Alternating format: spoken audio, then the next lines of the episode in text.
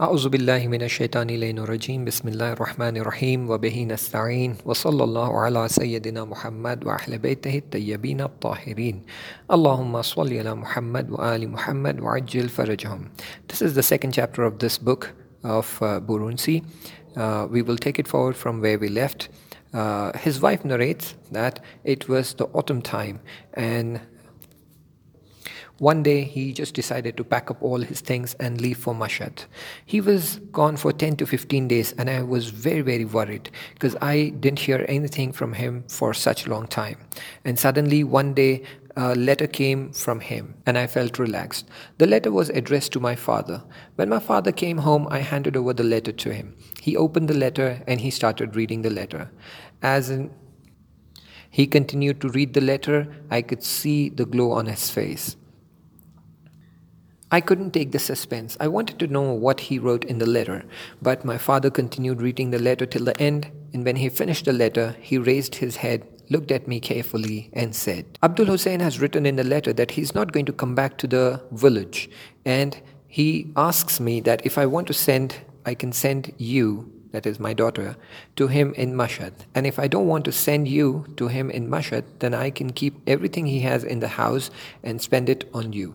Except that he wants me to son, send his son to him. Then he looked at the address on the letter carefully and he said, in the current conditions, it is very difficult to uh, continue living in this village. I think it's better that you pack up and you go and join him in Mashhad. Inshallah, we will also pack up our stuff here and we will soon, soon come and join you all in Mashhad. This place is no longer good for living for people like us. From this day on, we started preparing for the travel. Whatever stuff we had at home, we sold most of it and we repaid all the loans and dues that we had. And whatever stuff was left, we packed that up and with along with my father, I left for Mashhad. When we reached the address given on the letter, I noticed that it was a very posh and expensive area. I was wondering how did he find a house in this area? When I inquired from him about how he found such a good house in this area, he told me that this house belongs to the person who, uh, whose land was uh, allocated to him in the village and he refused to take that land.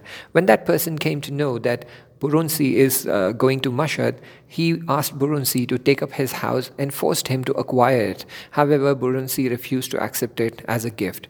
Hence, the owner said, at least until you find some work, why don't you stay in this house? When you find some good, affordable house, and when you find some good work, then you can leave this house. And Burunsi agreed to it. Then I asked Burunsi, Did you find any work?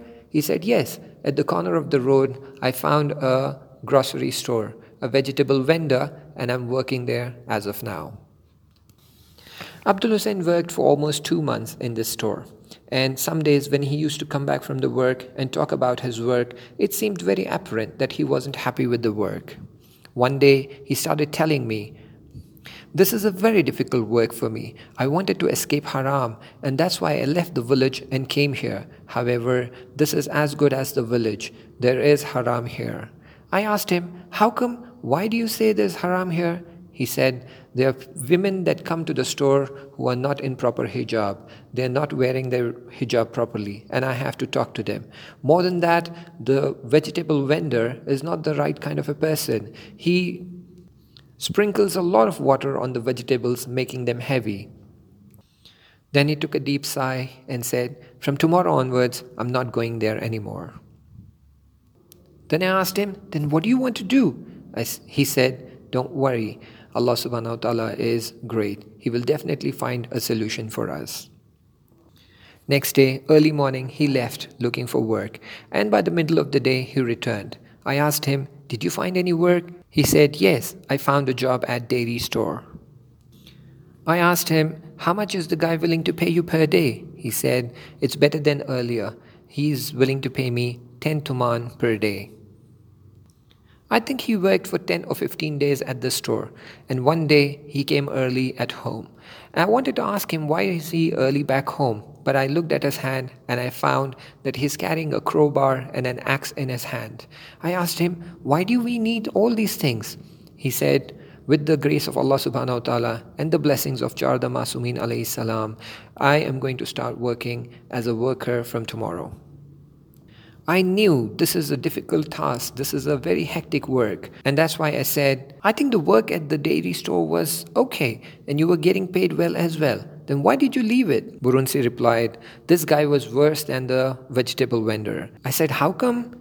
He said, He used to sell less he used to weigh less and then he used to add lots of water in the milk. Not just that, he wanted me to become like him. He said, if you want to progress in life, if you want to be someone, then you have to do all these things to make it big in life. Next day, early morning, he left looking for work. And for two, three days, he kept looking for work and couldn't find anything. And finally, on the third day, when he came home and he was fully tired, he said, all thanks to Allah subhanahu wa ta'ala, one of the mason has agreed to tag me along with him for his everyday work. I said, How much is he willing to pay you per day? He said, 10 tuman.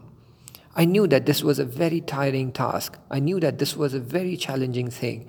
I was feeling pity for him. And I told him so, that this is a very difficult task. Why do you want to do it? He said, It's okay. When you work hard and shed sweat and earn money, it is halal rizq and it is much better than working for others. Slowly and steadily, he started gaining expertise in his work, and subsequently, there were people working for him, and now he was earning much better than earlier. During these days, his mother came to visit us, and when she came, she brought along a pack of bread and two, three kilos of yogurt along with her.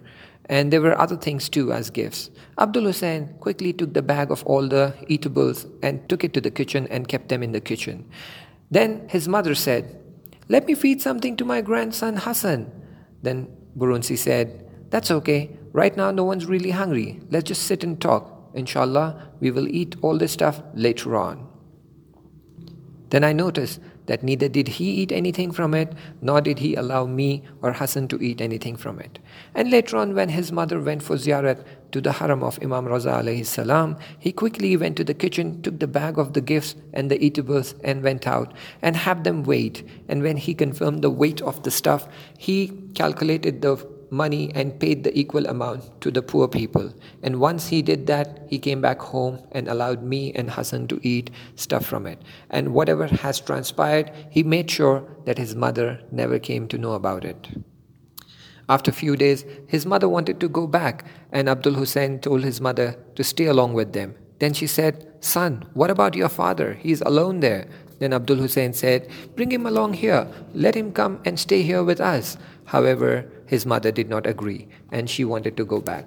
So Abdul Hussein tagged along with him and went to the village and he met his father and spent some time with him.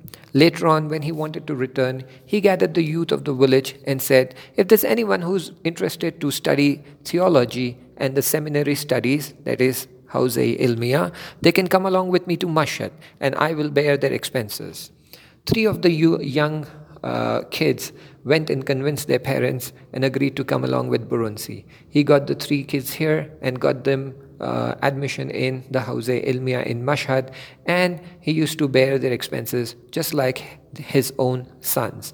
And he also was part of the Hawza Ilmiya and he was studying there as well. During the day, he used to work hard, and during the evenings, he used to study the Dars of Hawza Ilmiya.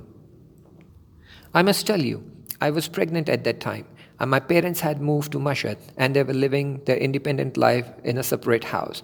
One day, when I was at my mother's place, I suddenly felt sharp pain in my stomach. It was the month of Maha Ramadan, and the time for iftar and Maghrib was very close, and Abdul Hussein was not at home either. Inshallah, we will continue in the next chapter and complete the details. Until then, Altamasi dua, Khuda Hafiz.